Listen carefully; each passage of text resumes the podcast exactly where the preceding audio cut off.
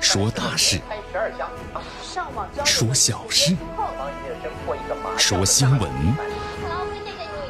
每天早八点，江南说新闻，听奇闻异事，说酸甜苦辣，品五味人生。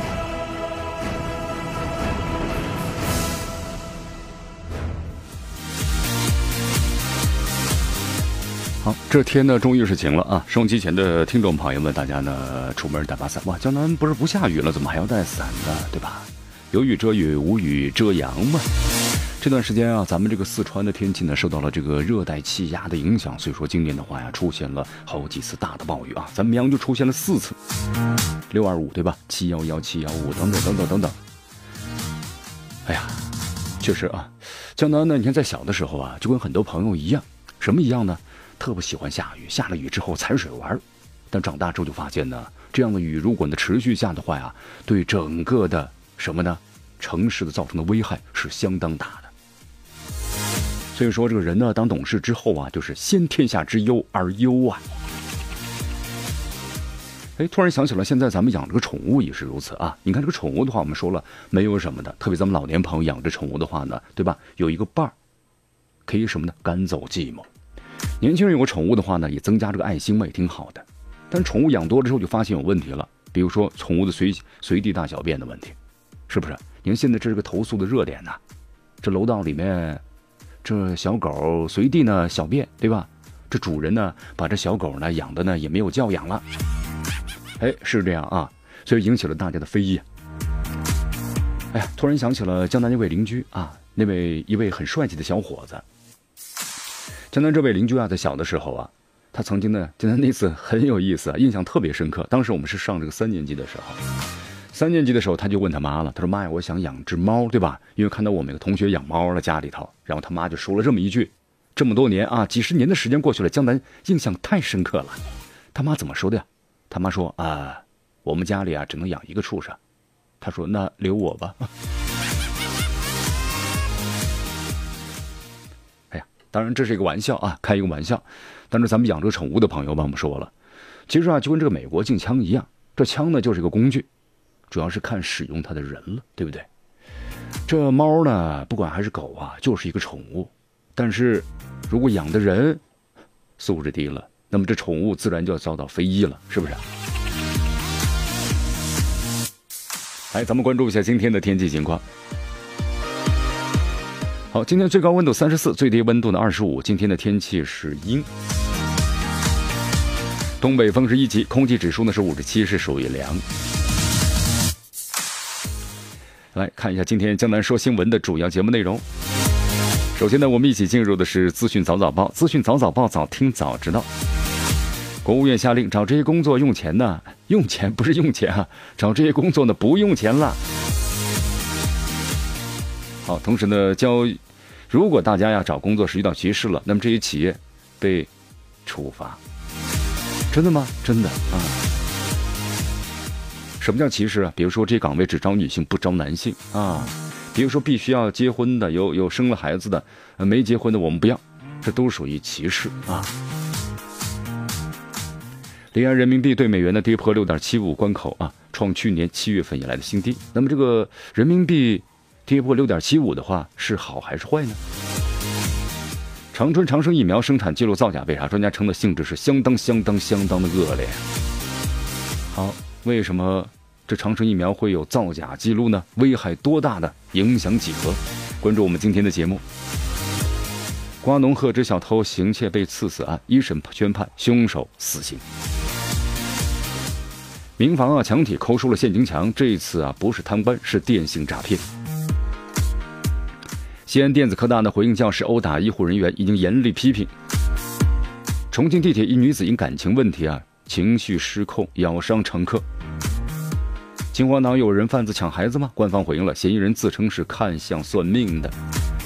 今天的今日话题啊，江南和咱们收音机前的听众朋友们要一起聊一聊的是。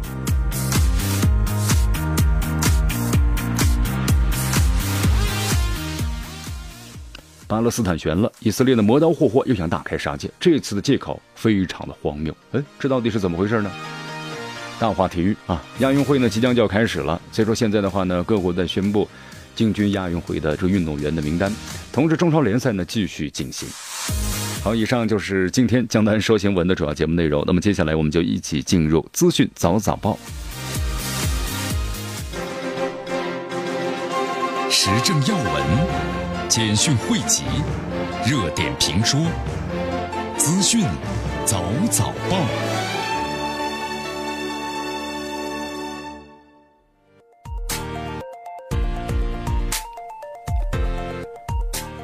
资讯早早报，早听早知道。来一下时间呢，欢迎大家继续锁定和关注江南为大家所带来的绵阳广播电视台 FM 九十六点七，我们的新闻广播。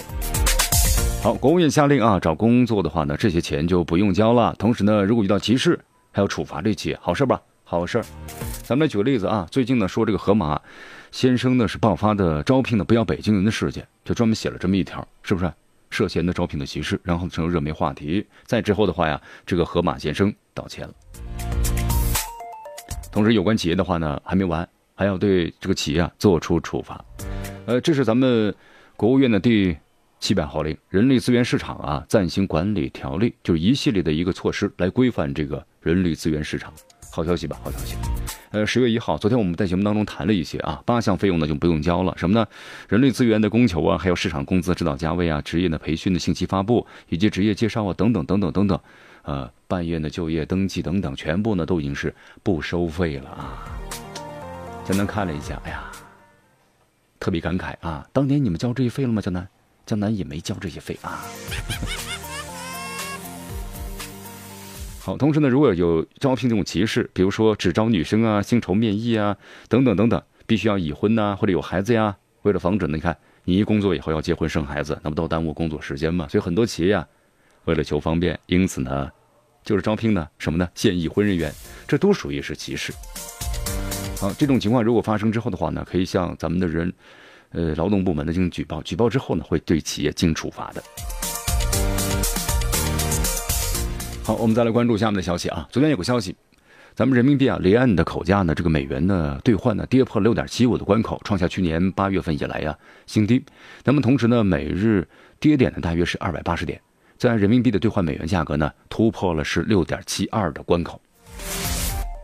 好，这人民币呢跌了，就是我们说了贬值了啊。贬值的话，到底是好还是坏呢？那得看是出口还是进口了。如果咱们贬值的话呀，出口是好事啊。人民币低估是美元受损，对于国内是好事，就是出口大于这个啊大于进口。但是也有个问题，可能是人家加关税了，抵消出口优势；二是呢不利于进口产品。所以说呀。这个人民币跌呢，是有利也有弊。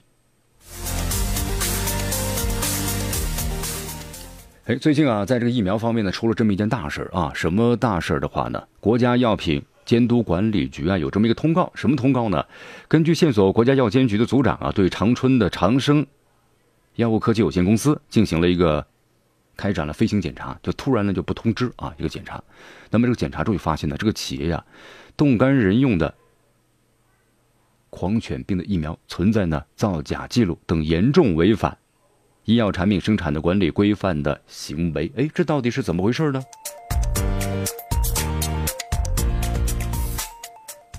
好，这个生产存在记录造假的话呢，很多朋友不太懂，这到底是怎么回事啊？生产记录怎么还会存在呢？这个造假呢？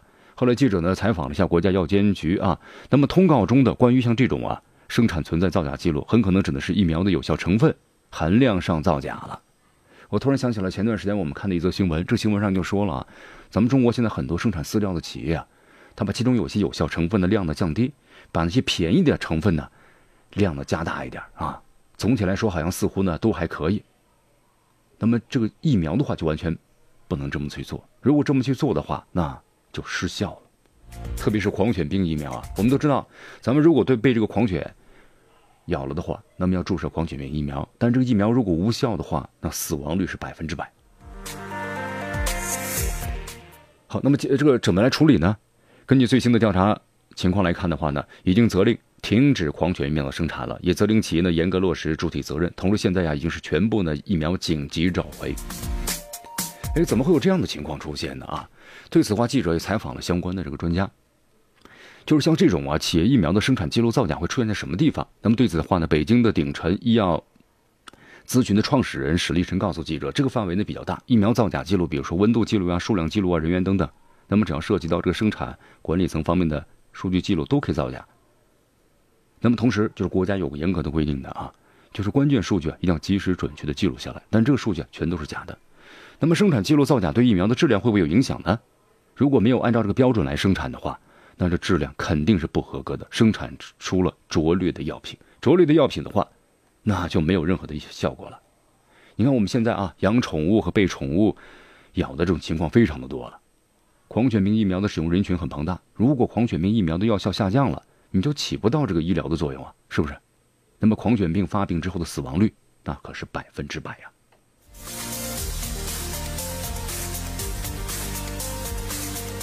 好，希望国家这个严惩这个企业啊。其实现在看了很多网友们的评论，就是对上这样的企业啊，不应该是整改，应该就直接的把它查封了，对吧？因为这样的企业的话呢，已经没有底线，没有原则。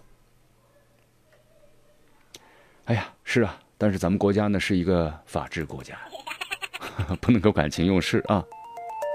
但是我们希望呢，企业严格的自律。好，继续锁定和关注江南为大家所带来的资讯早早报。迎着晨光，看漫天朝霞，好的心情，好听的新闻。走进江南说新闻，新闻早知道。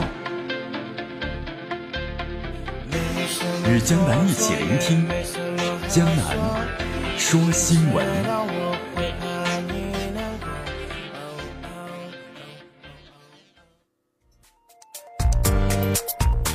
好，继续回到江南为大家所带来的资讯早早报，资讯早早报，早听早知道。继续关注江南为大家所带来的节目。咱们继续来看下面的消息啊。备受关注的瓜农和这小偷的行窃被刺死案呢，昨天在廊坊市中级人民法院呢一审呢是宣判了。本案之中，六名六名的犯罪嫌疑人的获刑。那么其中呢，持刀刺死这个瓜农崔敬祥的王某，因为故意杀人。犯盗窃罪被判死刑，其余五人呢是故意伤害罪、盗窃罪、窝藏罪，判起判处无期徒刑四至六年啊。好，就是典型的见义勇为，四十八岁的瓜农崔敬祥，对吧？其实我们就在节目当中特别谈到了现在见义勇为的事情。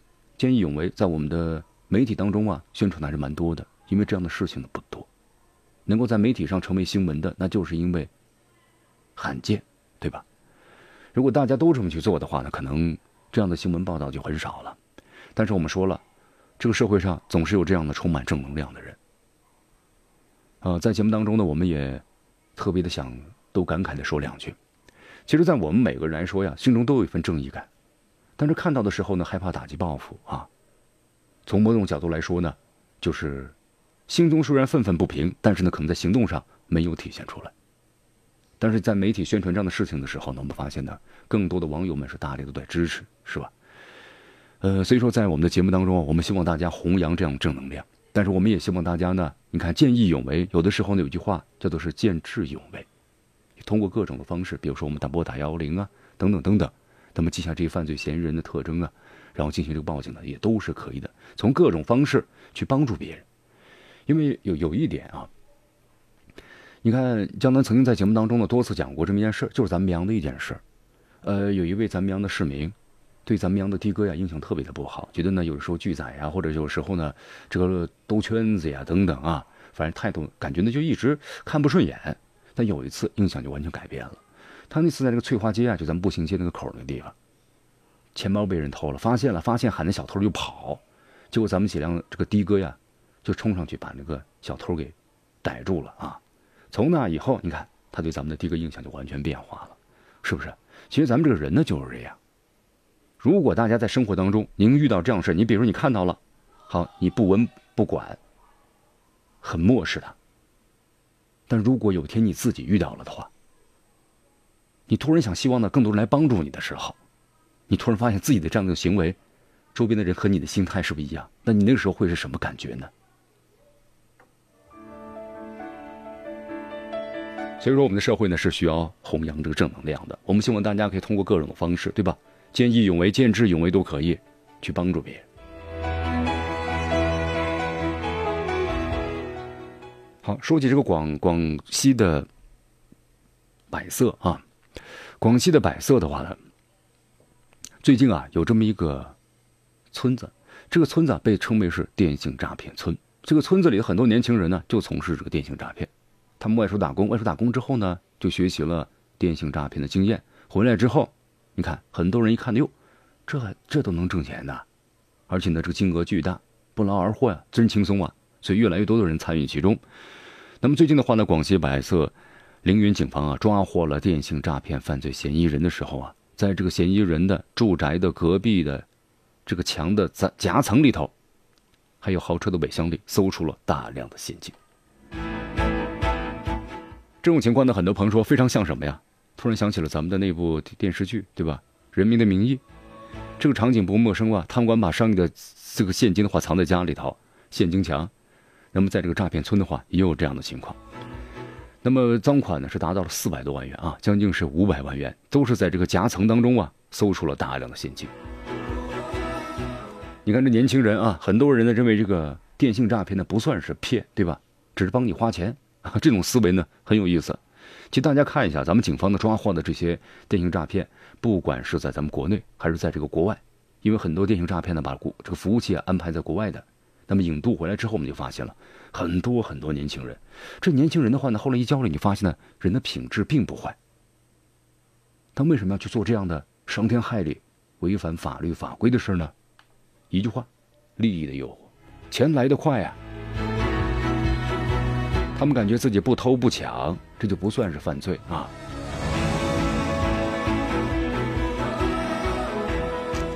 好，其实江南觉得呀，这个就是一个借口。其实，在我们的这个人呢，从生下来之后啊，到成长这么十几二十年的时间，对吧？到你变为一个成年人进入社会的时候，其实我们从小啊，这父母就给我们灌输一个概念了：这个做人是有原则和底线的，什么事儿你不能去做，什么是违法犯罪的事情，对不对？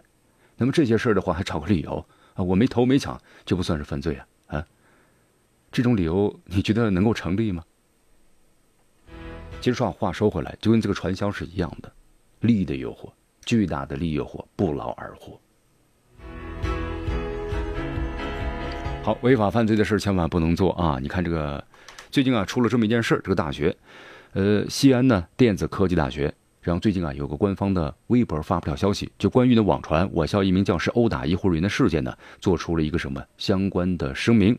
那么经过了解之后呢，还确实，这是学校的老师殴打了医护人员，那么进行严厉的批评。批评之后呢，该老师充分的意识到了错误，已经是做出了深刻的检讨。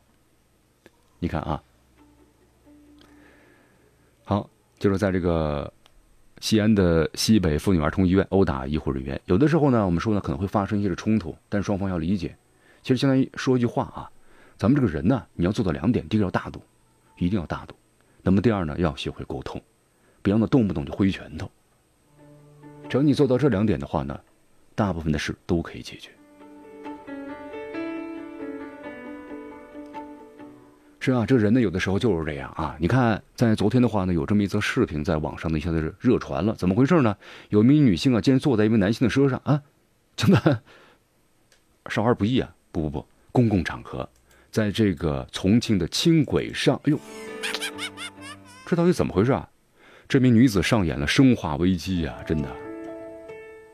咬这名男子，这名男子五十多岁了，这名女子看起来三十多岁，她突然就跳到这名男子的身上，坐在身上，然后呢，开始疯狂的撕咬。哎呦，我的天哪，这到底怎么回事啊？后来一了解啊，原来这名女子啊，三十六岁，和丈夫呢因为感情问题，情绪失控了。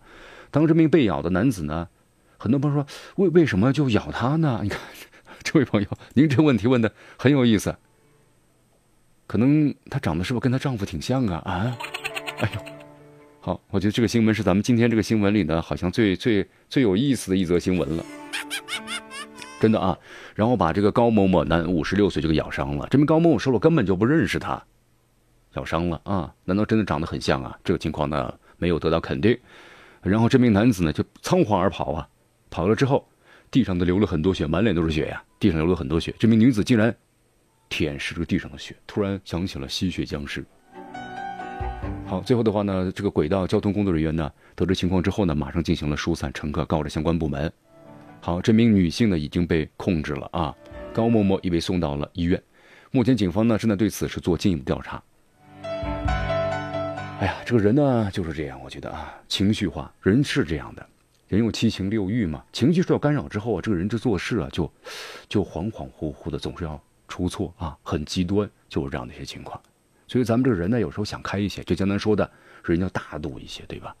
感情出现了问题之后，现在这个社会啊，我们说了，咱们男女都是平等的，男女都是独立的，是不是？不能过在一起了，那咱们就分手吧。江南呐，都是劝和不劝离的。但是有的时候你确实过不到一起了，这强扭的瓜也不甜呢，是不是？来，我们再来到这个河北的秦皇岛啊，青龙满族自治县。最近啊，说这个村呢有这么个消息出来了，而且还有很多视频在网上的进行这个流传。怎么回事呢？这个村里啊，最近啊，说有一名呢十二三岁的女孩被人拉上了车，当车吓哭了，被其奶奶发现。当地村民赶来之后呢，就把这个人贩子给围住了。那么视频显示，有村民上前呢踢踹这名跪在地上男子，并且呢掌掴其头部。哟，这到底是怎么回事呢？看完视频之后呢，网友们都说了：“哟，人贩子呢，光天化日之下呢，公开作案，逮住一个呢，枪毙一个。”同时提醒呢，这个家长们要看好自己的孩子。那么这到底是怎么回事呢？后来记者去采访了一下啊，当时啊就说好像这个十三岁的孩子呢来买菜，突然就被疑似外地人一男一女把手给拉住，拉住之后就往车里头转，女孩当时就被吓哭了。吓哭之后啊，赶来的几十位村民就把他们围住了，后来报了警。哎，后来就说这个人贩子呀，还有同伙在当地其他村呢进行这个作案，因为口音呢非常可疑，都是外地的。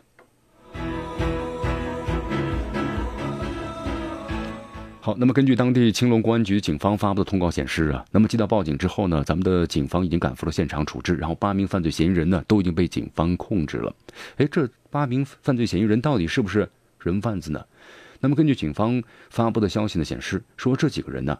是经常给人以看相、算命和驱邪的消灾来骗钱的。因为咱们的民警啊，从他们的身上，包括住的旅馆当中，搜出了很多竹板啊、罗盘呐、假证啊、啊等等等等的一些这个物品。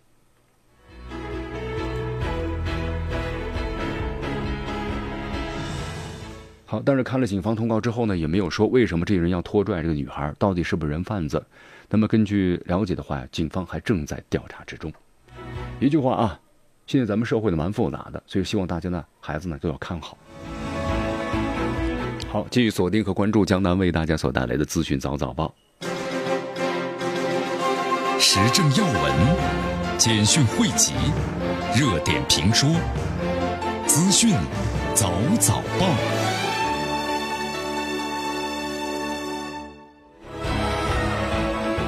资讯早早报早听早知道，来些时间呢，欢迎大家继续锁定和关注江南为大家所带来的绵阳广播电视台 FM 九十六点七我们的新闻广播。咱们来关注一组国际方面的消息吧。好，特博会之后不久啊，美国司法部就宣布了个消息，什么消息啊？逮捕了一名俄罗斯的公民布迪娜，指控这个布迪娜呀，在美国充当了俄罗斯政府的代理人，然后通过渗入的美国政治组织等方式影响美国的政局。俄罗斯驻美国大使馆的这个安东诺夫呢，就做出了回应。哦，这个世界没有什么新鲜的地方了，对吧？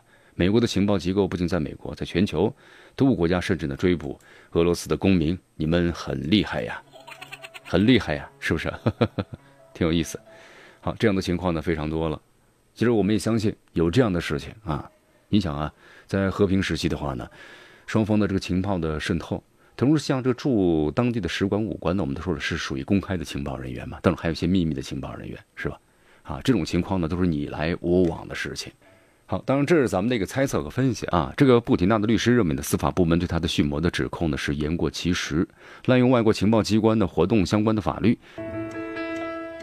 好，咱们特别介绍一下啊，这个布提娜的话呢是二零一五年到二零一七年，然后呢是在为俄罗斯银行家和前议员的亚历山大托尔辛工作，然后试图利用呢私人关系啊联系美国政界人士，从而影响了美国政策啊。很多朋友说。能够做到这一点的话，已经很漂亮啊！看了一下图片，确实如此。那么，此外呢，还通过渗入的美国政治组织啊，为俄罗斯争取利益。那么根据了解说，不久之前的话呢，这个布吉纳呀，刚刚从美利坚的大学国际关系专业呢才毕业啊，同时他在美国参与了全国步枪协会的活动。好，这美国步枪协会的话，我们说了，那都是上百万，都是上百万的会员啊。在美国的话，一个是控枪，一个是什么呢？呃，不控枪，当然什么是？这是两两个方面了，是吧？控枪其实说了和禁枪不不一样啊，控枪是严格的管控。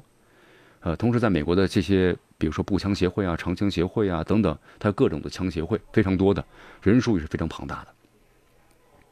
那么就是你要是参与其中的话，那后面就更多人支持你。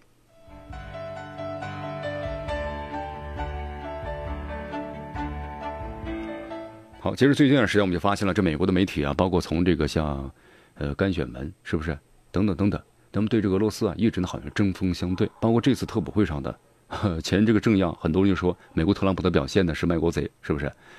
呃，很多很多的问题。就是现在的话呀，在美国的国内应该是分成两部分。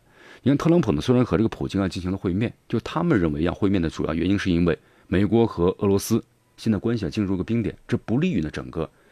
两国的一个进一步的发展和交流，所以说要进行的这个什么呢？谈话而缓解这样的紧张的关系。但是在美国国内的话，应该说很多的反对之声的。美国国内，你看特朗普这个发言之后，电视直播之后就被评判为是卖国贼，说明在美国国内的话呢，反对派占了多数。好，我们再来到日本啊。日本的观光厅昨天宣布这个消息，今年上半年的访问这个日本的外国游客啊，同比数量增加了百分之十五点六，达到了是一千五百八十九点八九万人，再一次的创下了历史的新高。其中中国游客是最多啊，达到了四百零五点六四万人。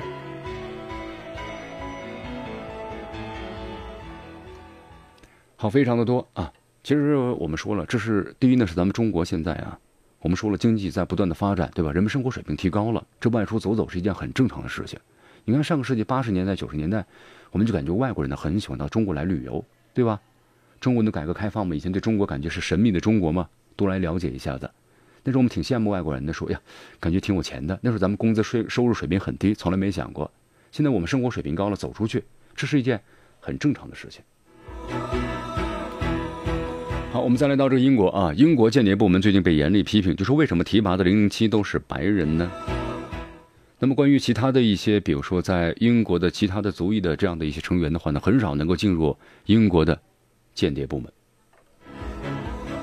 好，一说起这个英国情报机构，我们就想起了什么六处对吧？还有军情五处，是不是？零零七特工系列经常的说了，还有那位 M，是不是？其实呢，在这英国的话，我们说现在啊，可能跟他整个国家呀衰落有很大的关系。不管是英国，英国呢这个经济衰退的非常厉害，不管从军力啊各个方面来说呢，都在进行这个萎缩。所以说，你说他要用人的话，你军力强盛的话，那可能各种的情况都有。如果你的触角伸到了全世界，那么这些情报机构的话，那各种的各个国家的族裔的人，他都会要有的，从亚洲、非洲等等。但是现在英国的话呢，它是在收缩，因为它的经费呢相当的有限的。这跟国家的整个的一个什么经济水平有很大的这个关系啊。呃，但是后来呢，你看被指责之后，军情六处也说了哦，在以后我们可能会出现的非洲裔的零零级的特工。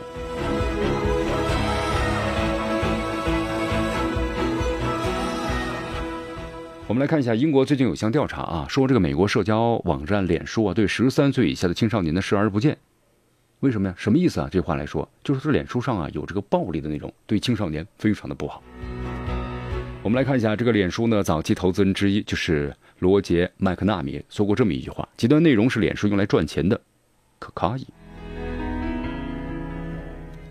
那么，根据最近啊，英国电视四台呢一个节目做做了一个秘密调查，试图了解脸书的平台信息监管的效果。结果发现呢，脸书员工允许平台上存在呢种族歧视和暴力的内容。他们说这样能够吸引呢更多的人。哎呀，我突然想起了，现在咱们中国发展这个，你包括像这个抖音啊等等一些这个音视频大的平台上都有这么一个问题，对吧？现在这个平台呢非常多，你怎么去竞争啊？就像很多人想成为网红，你怎么成为网红啊？你要不不博别人的眼球，对吧？吸睛，呃，怎怎么来做呢？那不就做出格的事儿吗？是不是？你看那些网络直播的话，有些色情的直播，那不就是于此啊？你正经的没人看，那不正经的人就来了一堆了。但是我们要记要记住一点呢，咱们这个社会啊是一个有法律、有道德、有原则的社会。那你触犯了这样的法律，触犯了这样的底线，触碰了这样的红线，那就必然要受到处罚的。好，法国这次夺得了世界杯的冠军啊。那么在法国出现了这么一件事儿，挺有意思的。怎么回事呢？法国北部的卡瓦多斯省的一个小镇呢，名字叫做是。维斯特勒昂小镇最近发生了一件呢令人呢是啼笑皆非的事情，因为游乐场的工作人员呢，因为急着要去庆祝法国队世界杯夺冠了，竟然把一对夫妇呀遗忘在了摩天轮的座舱之内啊！真的，人就走了。呃，同时呢，他忘了等待最后这两位顾客啊结束游玩，就关闭了摩天轮，然后呢下班就离去喽。结果这夫妻俩呢在空中被困了一个多小时，期间呢大声的呼救啊，无人应答呀。好，最后呢没办法拨打了紧急电话，成功的获救。哎，心里相当觉得挺有意思呀。被困了一个多小时，其实不用困一个小时啊，你困个十多分钟，没有人都停下来了，对吧？电停了，你在空中下不来，就知道肯定有问题了。那时候就应该拨打电话，为什么坐一个多小时呢？我们想看一下高处的风景。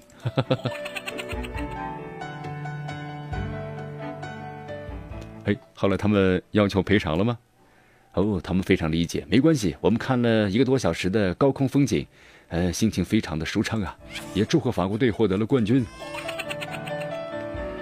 好，我们再到俄罗斯啊，俄罗斯的话呢，最近呢，杜马将对退休年龄进行第一轮的这个审阅。那么根据这个俄罗斯这个草案的话呀，男性退休年龄呢推迟到六十五岁，女性呢推迟到六十三岁。好，这俄罗斯的老百姓们，那么对这个改革有何看法呢？咱来看了一下。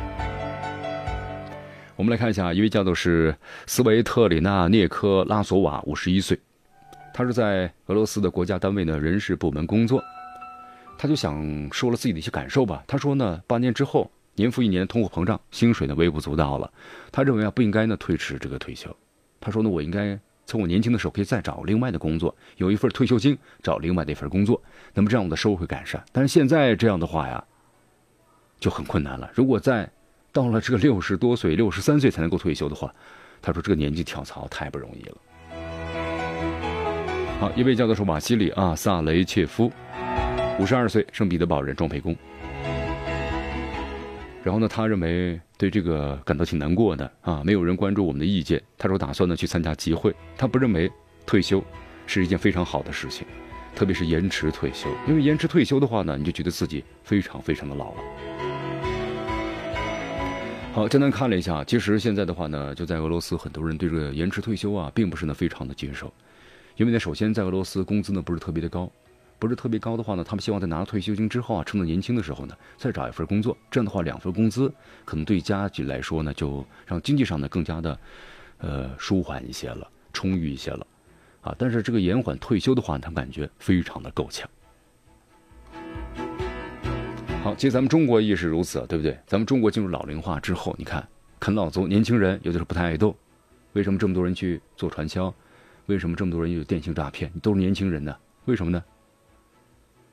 哎呀，就是因为觉得这样钱好挣嘛，利益的诱惑嘛，是不是？好，我们再来泰国啊，泰国被困洞穴的少年的足球队啊，在昨天召开了出院记者会啊，回归正常的生活了。啊确实是备受关注啊，一场国际大营救，对吧？